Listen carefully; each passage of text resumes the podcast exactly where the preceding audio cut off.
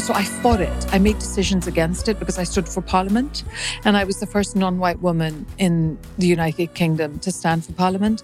I had a big drum that I was beating. And I was the only non white woman that, the first that had ever done that. That was a really long time ago. It was interesting. It turned out that I didn't know it was a big deal because I was flying in and out of Moscow. I was a lawyer and I was working. You know, I, I didn't understand. Like, I got selected. I was like, thanks. Went off to Moscow to finish my day job. Came back and uh, answer phones. I had 57 messages and I had blown up my answer phone from every major TV, every major newspaper. I was on the front cover of everything. Hello, hello there, Brave Table fam. Welcome back to another episode of The Brave Table. I'm your host, Dr. Neeta, and this is your oasis, your destination for being all things a little bit more brave. Brave in your actions and in your life and in your relationships. Now, I'm so excited for this episode today. This has been one that I've been so waiting for, and I'm just so excited because you're just going to love this queen, this woman who has literally had several different lives. And she has had the high highs in her life, having Ferraris and Bentleys and an eight seater private jet to becoming a single mom of three and having to start everything from scratch, being evicted from her home. And she's had two different sides of her story having the rags to riches and then having the riches being taken from her and then having to rebuild that all over again. And she does this with such a fierceness, such a bold, unapologetic attitude that you're just absolutely going to love her she then created a organic food and juice delivery business in London called Nosh Detox. Now, Nosh Detox was later featured in Grazia, the Evening Standard of London, Tatler, Vogue, Wall Street Journal, and was the reason why many celebrities came to know the powerful, the magnetic, the charming Geeta Sidhu Robb, She's also been featured in Sky News, BBC TV, as well as becoming a raw chef, health coach, and nutrition specialist, getting herself out of poverty and shifting her life for her children. Now, if you've ever heard of resilience times 100, and if this is the episode that is going to reframe your thoughts about how you can shift and change your life and the power of moving forward past hardships, this is the episode for you today. Geeta is literally someone who is, I can't even say firecracker is probably an underestimation. She is really literally going to rock your world in this episode and so much more. We dive into motherhood, we dive into circumstances and challenges and how she was born and raised and how that contributed to some of her high highs and her low lows. And oftentimes, when life gives you lemons, I think in Geeta's case, she's made tons and tons of lemonade.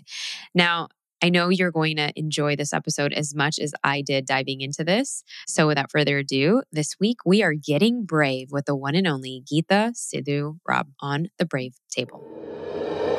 Geeta! Wow. Welcome. You're here. I'm so happy to be here. But yeah, I know what you mean. It feels a bit surreal. It feels good. Yeah. I feel like the last time we were trying to play in a swimming pool with floaties and all of the things with amazing women. unicorn women. floaties. unicorn. It's very floaties. important. Unicorn floaties. Oh my goodness. Well, welcome to the Brave Table. And, you know, when I think of you, I could not think of a more badass, like super powerful prowess woman to be sitting here with. So I want to start there. Where did you get that tenacity from? And is that something that you've always had? So I'm an Indian from Africa. Mm. And I think that being that version always makes you kind of tenacious. My father was 19 when he traveled on the back of a pickup across the African continent, which is massive, let's he was, say. he, whoa. Yeah. And How he- did that happen? Well, because he ended up there trying to. He was the younger son. We're a big fat. We're Sidhu's big family, so he wasn't going to inherit very much. So he was like, okay, I, you know, off to Africa, young man type thing. Because thanks to the Brits, it was a colony. You know, so he came to Kenya. Then he learned English. So he was born in the Punjab. UK. He was born in Born Punjab, in Punjab. Okay. and he came from Punjab to Kenya. Mm. He taught himself English by reading magazines and things. And he went from there in the back of a pickup to Malawi. And he ended up, and I was born in Malawi. So I have such a strong concept around our cultural kind of DNA. Mm. So I think culturally, I was brought up to be, and I'm sure you are as well. I think I was brought up to be tenacious is a good word, determined. Mm. And then coming from there, and I came over to England on my 15th birthday. Oh wow. And were you the oldest youngest. child? Oh, you're the youngest. And it was brutal. It was a real culture shock to come from how we lived to, you know, living in the West, which was sort of, we had our British colony version, but Mm. that was really, inner city London was a real shock to the system. Okay, so yeah, well, take us through what, and I, you know, I've been to certain places in Africa, but Malawi, take us through what was that like being Indian in Malawi? I'm guessing there's a lot of Indians there. How was the dichotomy where it was there? Yeah, a lot of Indians there because it's a colony. I always say I was colonized twice, like India and Malawi. You know, just they were very determined to make sure I was colonized, so they did it twice. But it's a small landlocked country. A third of it is a lake, so it's sort of like a paradise type place. Mm. But we weren't black enough when we weren't white enough, Hmm. and we were always not black enough and always not white enough. You know, yeah. and so it was a dictatorship, and we were constantly hounded and we were constantly successful because we were hounded. So my father would set up a business. Um, he was a tobacco farmer, and then they would take away the land. Oh, wow. And then he would set up this business, they would take away the license. So eventually he was like, sod it, I've got enough money. I'm just going to set up a lending institution because that's, you know, then he asked one of the ministers to pay him back the loan he'd made. So he ended up in jail. oh my goodness. It was a very exciting upbringing, you know, on some level. so I think those are the foundations of who I am. So I'm Mhm. I'm sort of unflappable, but I think on some level it led me to thinking life was dangerous. Hmm. And I think that when you give off that vibration, then those things happen to you. My prayer became, universe, let me learn these lessons without pain and without drama. that, because there was so much drama inherent in our upbringings. Oh yeah, I mean, I can only imagine. I'm I'm like feeling into that right now, and I'm sensing uh kind of like your nervous system was like in fight or flight Short. a lot. Yeah, the whole time. And so, and that nothing made that go away. I think that was inherent in me. I Mhm. only honed it to being personal instead of familial and cultural Mhm. when I had kids because Mm. it's such an inherent shift in you. Well, it was in me. Let me not say it's for everybody. In me, it was an absolute because until then, I lived on the basis I come from this well known upper class Indian family, and my job was to keep the family proud. Oh yeah, right. Don't I you was- just hate that? Like, I didn't know enough until it just was, you know, pain. Yeah. Yeah. I was like, okay, we're so done with this crap. And so I set fire to all of that. And I was like, no. okay, so did you set fire to it when you were growing up in inner city London, No. or when did that shift? Because that had to have been a full culture shock when you were growing was up, when you had just moved. Yeah. It was a very big culture shock. But I mean, you kind of, I just, I, and I had to fight battles that I was brought up so traditionally. Mm. And people who know me today find that very funny. But I have a friend who's Saudi, and he says, you know, you might see me at a polo uh, field, but when I go home, I'll sit on the floor and eat with my hands. And that kind of really stuck in my head because I think that that's a cultural thing. I mean, like I brought up, my kids have Sikh names, and although they're blonde and blue eyed, so there is that minor problem. Um, little hiccup. Um, but, but they were brought up Sikh because that's how I was brought up. So it was this very traditional upbringing. And then I came out and I came to school to, in England, and suddenly all the doors were open. And the only thing that was there was how I was brought up as a kind of a barometer for what was acceptable and not acceptable. Who speaks like that? You know, I mean, like if you told my kids this is not acceptable, I feel like they would die laughing. I, I'm almost certain. But I fought it. I made Mhm. decisions against it because I stood for parliament. Mm. And I was the first non white woman in the United Kingdom to stand for parliament. I had a big drum wait, that I wait, was wait. beating. So, so, so wait. You stood for parliament. So you like ran for office. Yeah. Oh my god. and I was, no, no, no. Not only did I run for office, but I was in my 20s. And I was the only non white woman that, the first that had ever done the that. first non-white woman yeah. to run. That went down well. So that was really exciting. Oh yeah. my gosh. How was that? That was a really long way, a long time ago. It was interesting. It turned out that I didn't know it was a big deal because I was flying in and out of Moscow. I was a lawyer and I was working. You know, I didn't understand. Like, I got selected. I was like, thanks. Went off to Moscow to finish my day job. Came back and uh, answer phones. You remember those things? Yeah. I had 57 messages and I had blown up my answer phone Oh, from every major TV, every major, and, and, you know, newspaper. I was on the front cover of everything. I was on the front. So I've been in the public eye for a really long time Mhm. but I had to teach myself how to do it. So I would go on mm. TV and I loved wearing scarves and I hated makeup. So I was mm. such a tomboy. I'd go on TV with a scarf and no makeup. And I was like, just send me the tape afterwards. I was like, oh my God, a mm. disembodied head floating on the. We're not doing that. So every time I watched a show, I would tweak and change because, you know, I didn't know what media training was or how to get anywhere, Yeah. you know. Yeah. And in this day and age, there's so much of that available. Oh. So I made myself good at TV. I mm. made myself better at media and publicity. Mm. And I taught myself on the way mm. very quickly, nine months. I don't even know what to tell you. I was in my 20s. I was on every political show. Every huge political show, like I'd be sitting next to household names. I was taking debates on shows that were getting three or four million viewers. So you were in your 20s and you had literally moved to a new country, probably like you know, Seven, seven eight years years, before, yeah. that. So That looks sounds so mad. When I, I- look back, I'm like, wow, I can't believe I did that. So then my mother was like, I can't believe you would do this. Good girls don't do this. And I was like, Daddy, you know, I, I because my father and I were so close, and he's like, shh, just go do it. so I'm doing it. so you had the approval Oh, from your dad. Only my father. My mother never approved of anything. But what do you think that was attributed to? I mean, it was really interesting because then about three years after that, I met somebody who grew up with my mother who said, Wow, you remind me of your mother. I'm like, Thanks. Okay. Really? This traditional, diehard, straight laced woman. And she was like, Oh, hell no. There were marches in the university to say to change things. Your mother led them. I was like, oh my gosh, she never told me. So there was a place where I think she thought that if you put your head above the parapet, you will get hurt. Don't do it. And that mm. was with my parents, that was never an option. Yeah. I was always going to do that. Well, and so, and I wanted to kind of like stop you there for a second because there's so much, you know, your life. I feel like you're taking us on this like incredible movie and journey, and your life has been this incredible movie. And so, kind of want to go back to, you know, even like the bravery it took to stand up and to even go into politics at, in your 20s. Where was that coming from? And, I just, and what was the, you know, what was the impetus? You know, Neeta, I hate injustice. I don't even know how to say it. Mm. It makes me so angry that people don't have enough. It makes me so angry that people who don't have enough don't have a voice.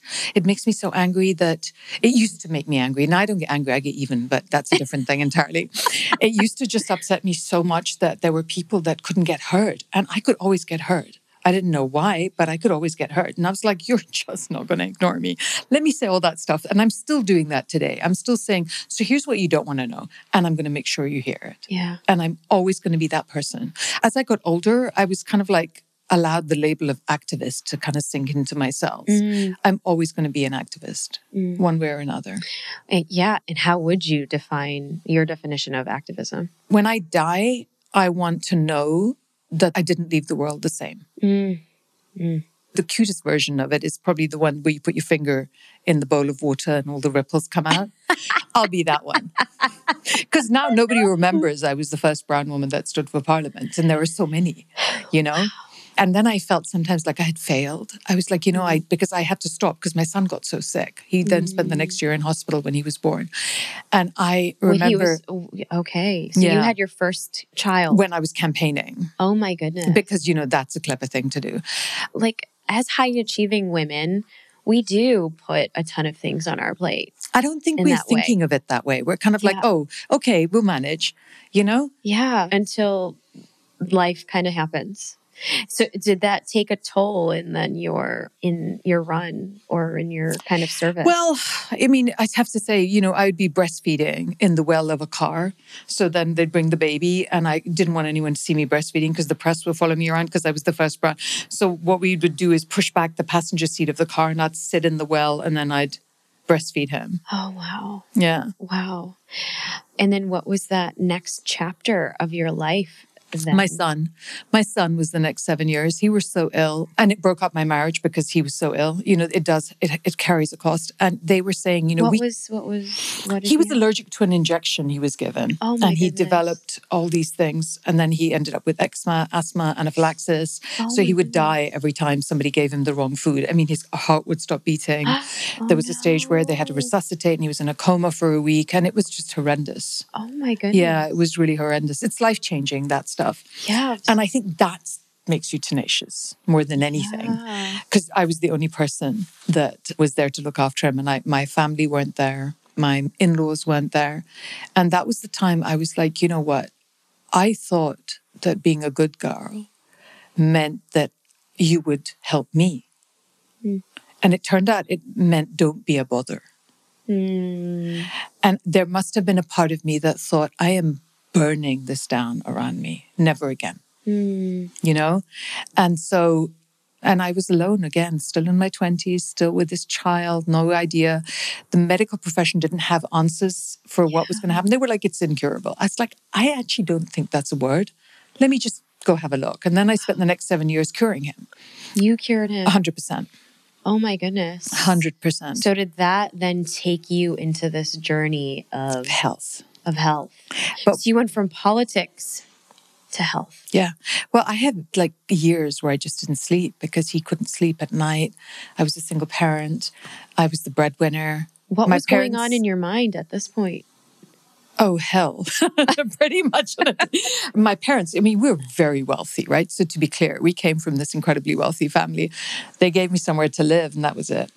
Because by now, my father was getting very sick, and my mother was very unhappy about my life choices Oh wow. Yeah. About you having a child and, and divorced And and, divorced. not staying with him. And Oh wow. yeah. Yeah. So, I, how did I feel? I felt lonely. Mm. I felt lonely. And, And, I, your parents weren't in London at the no, time. No, they never left Malawi. So, I embraced So you were Being alone. here in at 15 by yourself.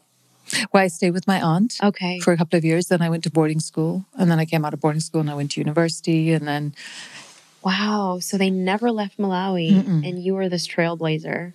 well, my brother had been there too, but he was in the north, and we weren't very close. Mhm. So I don't know if I was a trailblazer. Maybe I was. I mean, yeah, yeah. There, there you go. That's the other thing that we have to receive when you we're don't think highly like that, you know? right. No, and it's a, I think it's a, you know, it's a powerful skill set to, you know, to have. And I, I want to just honor that journey that you had. So, One of the interesting things was because I thought I had failed, right? I hadn't gone and pursued because I had to stop and look after my son. And then 10 years later, I was on a stage with a lady from the House of Lords, and she said, and it was so amazing how the universe does this. She stood up and spoke, and she said, The reason I'm in the House of Lords, she was the first Asian woman in the House of Lords, is she said, I was watching a woman on TV and she was running for office, and I thought, if she can, I must be able to. And so she said, Thank you, Geeta. And I was like, oh, okay, it wasn't a waste of time. Yes. I was so happy. I was and like crying on stage. is uh, Uh, higher up. It's like your Senate. okay. Oh, oh, oh, wow. Yeah. Okay. So And I was so happy that, that that that ripple, you know? Mhm. So in those terms, yes. I'll take the trailblazing. And I kind of want to just pinpoint, you know, to anybody who is kind of given the circumstance of, you know, and, and many times we kind of get into our victim mode and we get into our suck and we get stuck in our suck. And for you, you are being brave and like not even taking this diagnosis as an O. And you were just saying yes to these new things and doing it all on your own. And scared shitless.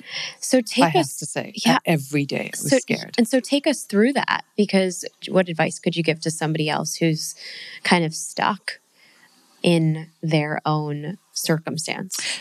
I always feel when you're stuck, it's the fear of taking that risk, that step. But I, I always thought, is it worse to stay where I am?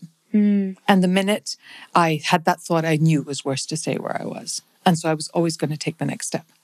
But I hated, no, you know, I remember that there was this phase where I would in meditations go, just, just thy will be done. I was like, I don't want your will to be done. I want my will to be done. if we could just negotiate that, I'd be good. And I would get, hmm. Oh. it's like, okay. Well, okay, so then give us this bridge between then politics, your son getting sick, and now getting into the field of health and actually even curing your son. There wasn't an option. There wasn't a bridge. There just was no option. I had no choice. I went back to being a lawyer to pay the bills, and I just was constantly called out to go into hospital. And I, I remember coming home because you ha- I had to spend the night there. You know, I mean, I was terrified. Yeah. And in those days, you didn't spend the night at the hospital. So I was, I was had these incontinence pads, and I used to sleep on them on, on the floor. Oh my goodness. Yeah. Oh and I remember coming home and I had to go to work. And I closed the apartment door behind me and I leant on it and I slid down to the ground. And I must have fallen asleep because I woke up because I had a friend who would then come in, some, someone I paid to sit with him during the day. And I woke up like three and a half hours later and I hadn't left the floor. Oh And it was so horrendous. Mm. It was just horrible. You know, and, and I was just like, well, okay, I, he has this terrible life. How do I make it better? And then that's what I did. And then I had two more kids. And then I ended up, it was what I knew to do, Mm. kind of thing. So when I got to the stage where I was like, okay, I actually cannot go to work anymore. I have to stay at home. How do I make money at home? And I found these journals. And I remember the first month I had made like 560 pounds. And the second month I had made like a thousand pounds. And then the third month I had made 2,000 pounds. And I remember writing down how much money I was making. By And- creating these journals. no, by, by I was journaling how much money I was making while sitting at home Oh, and working from home because I didn't Oh, know how to work from home. I was a lawyer. Oh, right. I had no idea how to be an entrepreneur. Yes, yes. I didn't know what it was. Right. And so when did that light bulb just kind of go on for you and say, I can actually really do this? Last week. okay, maybe a bit earlier. Does the light bulb go on? I'm like, I don't know. I never felt. I think I was very lucky because I just had no choice. Mm. I was the family's breadwinner. I was a single parent. I had three kids under the age of seven. There was a little hop, skip, and a jump there, but I just You had had, three under the age of seven. yeah, Wow. yeah. Mm. And I had no choice. I didn't know, I don't know what else you're meant to do. The only difference between me and any other mother, right? So every mother's going to look at their kids and think, well, how do I help? How do I do? Women do incredible things. They work six jobs, they do all these things. I think the only difference was that I grew up very wealthy.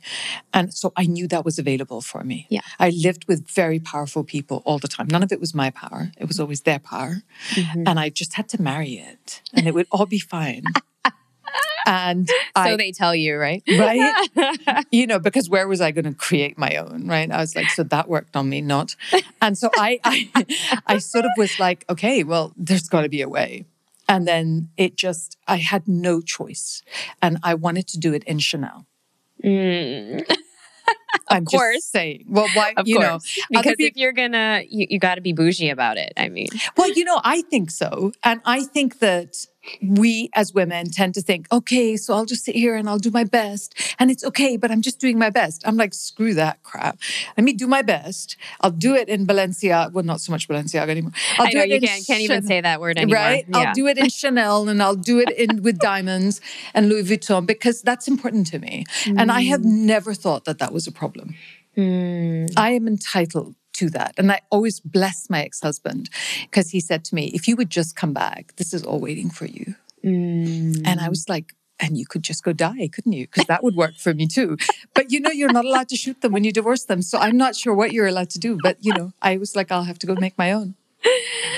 Well, and I think that your perspective, your humor, and your take on such really incredible adversity. And, you know, I share that just even in my own story as well. And I mm. think that seeing you and and even when I met you, I'm like, oh wow, I see this like powerful woman. But I'm like, oh wow, I feel like she's like a mirror for me as well. And such a lived life, even though I didn't even know the full gravity of like what you had fully lived and experienced. And I'd love to hear your thought around this. There's definitely something around, you know, the resiliency that is built, especially when you've gone through the contrast of the dark times to then and even have expanders in your life to say, yeah, I actually I've seen that growing up and I kind of want that wealth and want that abundance. And that's there for me. And so there's no kind of. I absolutely miss my private plane more than anything. I have no idea what kind of means. I'm like, I've been rich and I've been poor, and rich beats poor every time. Every time. So for some who are thinking that, you know, they're they're in this circumstance, what is your take on building that circumstance of or that the mindset of abundance? I think that it's two things. Because you've experienced both. Yes, I have. Yeah. I have. Because when I walked out of my last marriage, I still had parents that were like, we're not going to, my mother, good luck, go back to him, you know, or good luck kind of thing. And so I was like, I am so bloody minded, right? I think that's probably what it is. I think you called it tenacity. I like that so much more than being bloody minded. Okay, was, you guys call it bloody minded. I think we would in the States say stubborn. Okay, I'll it? take that too. Okay, is that yeah, I'll take all of those. I'm just uh, trying to translate for It is. Bloody minded is stubborn. yeah, um, okay. And I was like, you know what? I refuse to live a life that is horrendous. Mm. And I refuse for my children to live a life that is horrendous. And there are things I would do for my kids I would never do for myself. And what I wanted was for my children to have the life I grew up with, with the, the lifestyle that they were entitled to, mm. and to not be punished for the choices I had made. Oh, yeah. That was how it felt. Mm. You know, because the guilt and the shame was crippling. Yeah. Then there was the unfairness and the injustice of it that I had helped to build a company that I wasn't allowed anywhere near mm-hmm. and I wasn't allowed the fruits of it. To me, that's unfair. Mm-hmm. And so if I could either come back and be a good girl, and we know how well that works for me, or I could go and do it myself. And then I was like, well, how do I do it myself? That was what was the journey for me. That has been the biggest journey in my life. How do I do this for myself? And the thing with resilience is it irritates me. I feel like you're going to be resilient. You'll bounce back. I'm not a frigging trampoline. I'm just not. I hate resilience. I want to thrive and shine, as I said, in Chanel. I, you know, I don't need to be likable. Mm, That's yeah. really not my goal. My goal is for me to be the most powerful person I humanly can be on a daily basis. Mm. And that's about me for me. So I'm not powerful mm. in relation to someone else. I'm not richer in relate. I'm just for me. Mm. And so my biggest, I don't know, I hope this doesn't come across as arrogant because there is a humbleness in it for me because the person I'm judging myself against always is myself. Mm. And I think that's almost the hardest place to be? It's the hardest place, but I think that you're definitely onto something because most people would judge themselves and compare themselves with other people. And I think that, you know, for you, what a beautiful spot to land where, yes, the crippling self doubt can actually keep us sitting. But you've had this incredible rewiring where it's allowed you to have this huge vision for yourself that I think most people who are listening, and I know even myself, is like, yes, I want that. Like you are sharing the things that most people are so afraid to even say out loud or even to themselves. And where did you get that strength? Because it sounds like that relationship with your mom was not repaired. And have you had that repair conversation or is there a, a, a no no we're good forgiveness now she's going to be 89 next month and you know so we're good and she lives three streets away from me and she's an indian mother so she's annoying as hell but she's good she behaved incredibly badly in fact when i mothered I literally knew how to be a mother by doing the opposite of what my mother did. Mm. That was the only way. My father, bless him, loved me more than anything in the world except golf. Golf was like really close. It's really tight. And my mother was not that person. Mm. And- where and where that- do you think that was for her? It's just not my thing. It's Mm. her thing. I've just made my peace with it. There's parts of it you think, oh, was that why? And then it's utterly irrelevant. I've had a really crappy things happen to me, Mhm. and none of them are my children's fault. Yeah. And so I think we choose that. One of the things that I had to teach myself was it wasn't enough to say no to something. Mm. I had to say yes to things too. And so that's what I teach because you can't rewire your brain by saying no to things. Mhm. You know, we think we can. Like, I am never going to drink again, or I'm never going to date this type of men again, or I'm never, it was never, it doesn't work well enough Mhm. because it didn't lead me to the levels of abundance I required. Mm. Private school in England's very bloody expensive. Yes. So- yes. So I, and I was paying for that my, on my own, you know. So I was saying For no- three children. Yeah. Oh wow. Yeah, yeah. It was a very hard life, actually, in those terms. But they were all my choice. Nobody asked me to do that. In fact, everybody wanted me to do the opposite. And I was like, this matters to me. It matters to me that my children are brought up in an environment where they're safe. It matters to me they're educated well. You know, mm. not that anyone's ever going to use it, I'm sure. You mm. know, I'm pretty sure it was a complete. like, as I watch my daughter get yet another tattoo, I'm like, oh my God. You know, that traumatizes me immensely, but, you know, here we are. Here we are. Here we are. So who is Geeta today and how does she support people? So I have ended up being, in the weirdest possible fashion, a coach. And it was entirely by accident because I was running this health and wellness business, Nosh Detox. And I had Nosh detox. Nosh Detox. And I had a lot of natural, organic, safe, and healthy. So it was oh, Nosh. I love that. And I had all these women walk in the door and they would say, Oh, I want to lose weight. And I was like, From where? Like, we cut your hair, cut your nails. You have nowhere extra, you know, exquisite women. And we started with Gwyneth Paltrow being one of our first clients. And bless the woman, she just recommended us again and again. I just want to take the site down and write Gwyneth Paltrow loves us, but no one would let me do that. and so I had some of the most famous women in the country walk through the door from Nadia Swarovski, Jessica Rothschild, all these incredible women, Stella McCartney. Oh wow. They'd come to London. Yeah. Mm-hmm. And some of them lived in London. Mhm. And yeah, Mhm. three of those. No, they lived in London in those times. And they would come through the door and, and it would they would have issues. And it would I ended up being a coach by accident. I didn't know what it was. I was just like, no, no, no, no, don't do that. Do this. And somebody said, You're a great coach. I'm like, oh, is that what that is? I was just telling people what to do. And then I had trained as a healer because mm. I had been trying to find a way to make my son better. One of the things that really worked was healing. And so mm. I was like, I cannot afford this woman. She's such an expensive, she, the healer was so expensive. I was like, I'll go to school and learn how to be a healer. So I oh. signed myself up for doing healing class at, in the evenings, which is the funniest thing in the world. So then I became a medical intuitive. Oh wow. And I also did not know what that was, to be fair, until I found what Caroline Myss's book, you know, five years later. I was like, oh, that's what it is. So a lot of That's what stuff, I'm doing right now. I want to say that sounds really clever. None of it was planned. It just kind of the universe came in and went, we're going to do this, now we're going to do this. So it was like a ping pong, you know, those little things. Right. That's how I felt. And then a book fell on my head when I was pregnant, walking past a bookshelf, and it was the Conversations with God Oh, with Neale book. Walsch. Yes. And then that all came. And then I went and actually qualified as a coach because I found that when I was talking to people, I could so clearly see the blocks that were keeping them stuck. Mm. And then the universe, I think, to bless it, but it was a blessing, sent me people that were dying of cancer. Oh wow. And because we would give them high, high dose vitamin C and juice fasts and all the stuff. And I worked with these people for like about five years, and we had three to five a week that came in. Wow. And when you're dealing with that much death and you're dealing with people who are about to die, it just shifts you in a very clear level. But what it did was it meant that if you came and sat in front of me, I had 15 to 20 minutes of mm-hmm. clarity where mm-hmm. I could work out where you were being stuck. Mm-hmm. so I could say, here, if you did these five things, that will help you. And then you're taking on the responsibility and you have to go, it's not my responsibility. I'm here to help. And let me see if I can. So it was a PhD in, in humanity Wow. very quickly. And so I went back and I trained as a coach. I trained doing, you know, in, in gut health, I trained in hormone health. So I'm a coach, turns out.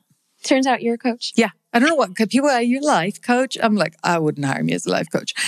Um, I'd be like, because coaches, I think, are nice people. I'm like very clear. It's really funny because people kind of go, How do you find them? I'm like, I honestly could not tell you. I, they just come in the door. And it sounds like, it sounds really irritating. If I was listening to someone say that, I'd be like, Stop being annoying and tell me. Um, but but yeah, no, I have the, some of the most famous people in the world and they're household names. Yeah. You know, they're so incredibly famous. And then there was a part of me was like, Can I work with people like me? Like, where's the normal people? Well, okay, admittedly, I think I'm normal. And um, well, and that's well, and okay. So uh, as you're sh- sharing this, I'm like, you know, so many people even thinking or watching this is kind of like, wow, she's had such a beautiful expanse and experience of life. It's no wonder you are the one to be that shepherd leading the leaders. Yes, because when you are leading, you can be very isolated. People don't tell you the truth and people are not upfront. And I have a stupid tax. I have a stupid tax, and I don't care how famous you are. If you're stupid, we're having that conversation. I'm taxing you. So, what you does know. that mean? Tell us. What does that mean? well, it depends. I mean, we had like, oh, I had this guy who was like the third richest man in his country, and he used to come in, and some of the rubbish that came out of his mouth, and I'm like, this is stupid. You do understand that this is just stupid, and I think he'd never met a brown person before, let alone a woman, let alone somebody. Who, so I made his ta- stupid tax. He started the stupid tax. I made him buy me those little rice uh, bowls Mm-hmm. And I had a basket of them by the thing. And every time he said something stupid, I threw a rice thing at him because he annoyed me because it was like, no. And there is, it's so important to have somebody who will be, I am highly unjudgmental. Mm. I honestly, if you're mean to someone, I'm really going to get in your face. Outside of that, you can be as stupid or as well. I don't care how much money you have. I don't care how famous you are. I don't care how much you hate yourself. Mm. I'm a really good space for that. Mm. So that's what I do. That's why I think they come in the door. And I will never make an allowance for your fame. I will be more clear to you because I think if you're going to impact the lives of millions, get on with it and mm. do it with a good heart and do it better. Yeah. Why are you here if you're not going to do it better? Like the Duchess of York is a client of mine, and she bless the woman. I love her dearly. She's such a nice woman. And we were talking about refugee kids, and I was like, you know, there are 24.5 million children. Mm. I was like, so, and she was like, oh no, do you want to know how much I do? And she has like a 10 page CV. so, and I was like, yes. Mm. You know, mm. why, if you're famous in this day and age, when you have so much access, wouldn't you change the lives of people around you? Mm. Right. So, and I think everybody needs a, a straight talking big sister type. Who gets drunk with you afterwards? I mean, that's the it's it's the best, and I know that you have uh, an actual program for us lay people who would love to actually be under your tutelage and your mentorship and actually really learn from those sound like such big words uh, tutelage and mentorship. Well and, and, and, learn from you. And so tell us you know what that program is so I set up Rewire at the beginning of lockdown because we rang 1,500 women in my mm. team. And Amazing. we were like, How are you doing? And they're like, We hate our lives. we're overwhelmed. We don't know what to do. We can't manage this process. I'm in, stuck in a relationship where I can see I'm doing too much and, you know, but I'm still also the breadwinner. And suddenly it came really upfront and focused for all these women how much they were having to do every day. And I was like, Okay. So I created Rewire. Rewire has one price and that's it. You get access for life. Mm. And it's not even that expensive because I have a wonderful tomato farmer from Zambia mm. who gives me like the most she can afford every month. Oh. And I just love that, you know, because good. Why shouldn't you we do this? And what we do in Rewire is just teach you how to take yourself seriously as a woman. Mm. Do not go and get your nails done and say you're too busy to eat. That's mm. unacceptable. Yeah. Because you're the most important thing. Mm. And I think my goal is to have as many women as possible feel their power mm. as much as possible. I don't even know if you can do that. When you feel your power, you just feel your power. Mm. And if every woman does that, we don't have to have conversations about gender pay, inequality, none of those things, because the purity and the power of our voices mm. would create our spaces. We wouldn't have to go to someone else to say, help us. We'll help ourselves. That is powerful. And I know that for our Brave Table guests and our community here, this program is going to be starting soon. Correct? No, it runs. Okay. And you can join it at any stage. Oh, perfect. So, All right. Well, uh, all of it. Well, there you go. And we'll we'll put that in the show notes. Yes, please. Amazing. Okay. And before we get into our igniting it round, where can everybody find and learn more about you, Geeta? Because you are just a firecracker. in a nice, calm way and in Chanel. um, Geeta Sidhu Robb on anything, honestly. Instagram's okay. Geeta Sidhu Robb. TikTok, I love TikTok. Geeta Sidhu Robb. Uh, Geeta Sidhu Robb. Yeah, okay. GeetaSidhuRobb.com. So it's G. So is it Geeta Sidhu Robb, the whole? Yeah. Okay. So G E E T A S I D H U R O B B dot com mm-hmm. or at Geeta Sidhu Robb on, on whatever. all the platforms. Yeah. Amazing. Okay. What does it mean to be brave at this stage of life? I, I, just think every day I need to be brave. I think with everything I do every day, somebody walks in the door. I feel that I have to be brave if somebody says, help me, because I want to help them. I feel like I have to be brave because my daughter wants tattoos and piercings. that really requires shit tons of bravery, I'll tell you here and now. You don't uh, have a tattoo? No. Oh. I mean, I kind of want one, but I'm like, get one with her. Oh, please don't. The number of times that she suggested that, I think I have to be brave when my son lost his job in the pandemic. It's the things that that really touch you, you know. Mm-hmm. And when there's a woman trying to, I have a 24 year old in Rewire, and she's the youngest person in Rewire, and I'm so proud of her. But it took bravery to a have her want to do it and me let her in, mm. you know? And mm. I just think I'm afraid often of everything. And I have to remind myself that if I'm brave, that's the only option I have. Mm. Wow. And okay, before we get into our igniting last few questions, it has been such a pleasure to sit with you. It is thank you. Such an honor to deepen our connection and into the many things that we're we're doing and to have you here in Austin. Right. As we're recording this, this is uh, Geeta's come in person. In. I'm so happy. Yes, for our book launch that we're celebrating and I'm just so so honored to have you. Here. Oh, I was very happy to come. Okay, so conversation card or affirmation card? Which one would you like to pick? I don't know, affirmation, I guess. Go for it. I was going to, what are we going to have a conversation about? I feel like that's what we've been doing. what would we possibly find to talk about? Oh, there, there, I feel like there's definitely more. I agree. I love this. I just think that creating these cards is so frigging clever. Okay. okay. I know the sucky moments will not last forever even when my emotions tell me otherwise. I am never stuck and I'm in constant flow. Mm. And I embrace that fully. I agree with that. Amazing. That describes me completely. Right. What word describes the season of life that we're in for you? Power. Yeah. It's always power. Yeah. Geeta Sidhu Robb, what an honor. Thank you, Neeta. Oh. I'm so happy to be here with you. It's a privilege. Ah. Until next time on the Brave Table. Whew, I hope you are all fired up after that episode. More on Geeta and how you can get connected with her. Go ahead and follow her at Geeta Sidhu Robb on IG. That's G E E T A S I D H U R O B B.